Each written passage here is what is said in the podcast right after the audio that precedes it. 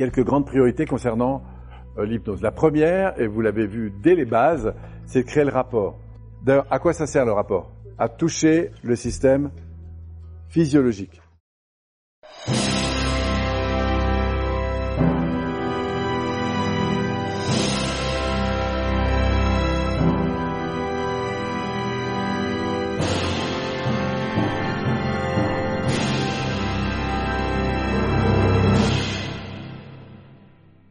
Ensuite, niveau 2, là, c'est ce qui va vraiment marquer, en PNL ou en d'autres approches, l'entrée dans l'hypnose.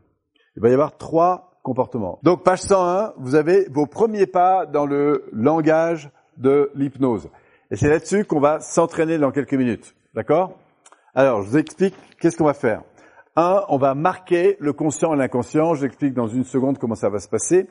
Deux, on va créer des liens entre une réalité observable et une réalité suggérée. Vous allez vous entraîner à faire ça. Et trois, on va utiliser du langage non spécifique. C'est ces trois éléments qui déterminent les premiers pas dans l'entrée dans l'hypnose ericksonienne. Si les gens vous disent, mais c'est quoi la différence entre la PNL et l'hypnose? En fait, il y a énormément de points communs. Mais ce qui dissocie la frontière de l'un et de l'autre, c'est le fait, un, de marquer le conscient et l'inconscient. Pourquoi? Parce qu'on va jouer, on va créer une alliance entre la partie consciente et la partie préconsciente et inconsciente. D'accord? Donc pour ça, il va falloir la nommer.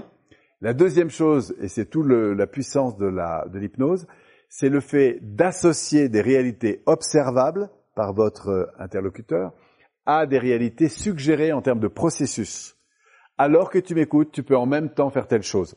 D'accord? Je suis en train d'associer une réalité observable ou entendable que la personne peut ressentir, à un processus suggéré. Et elle me suivra simplement parce qu'elle est en confiance avec moi. OK? Donc on va créer des liens, c'est-à-dire entre des réalités observables et des processus suggérés. Et enfin, on va baigner tout ça de langage dit non spécifique, ce qui va nous éviter d'entrer dans le contenu de la personne, mais du coup de la faire baigner dans sa réalité sans avoir à influencer le contenu. Voire même de travailler avec des personnes sur des situations sans avoir aucune idée du contenu de la situation, ce qui permet du coup d'être beaucoup plus neutre finalement dans le processus. Alors, moi j'adore la PNL et j'adore l'hypnose. Mais ce que j'adore encore plus, c'est le mélange des deux. Vous voyez? Par exemple, je peux faire un travail sur un recadrage en, six points ou un objectif en cinq points et intégrer l'hypnose dans mon truc. Ou alors on pourrait le faire simplement en hypnose pure. Alors, nous, on va voir maintenant quelle est la frontière entre le, contenu et, enfin, entre ce qu'on va dire une formation en PNL une formation en hypnose. Je parle d'hypnose érectionnelle, donc c'est ce qu'on est en train d'évoquer là maintenant. D'accord? Après, on ira un peu plus loin avec toutes les modes de communication directe et indirecte, mais pour l'instant, les trois choses les plus importantes, c'est marquer conscient et inconscient, créer des liens entre des réalités observables et des processus suggérés, et enfin, d'utiliser le langage non spécifique.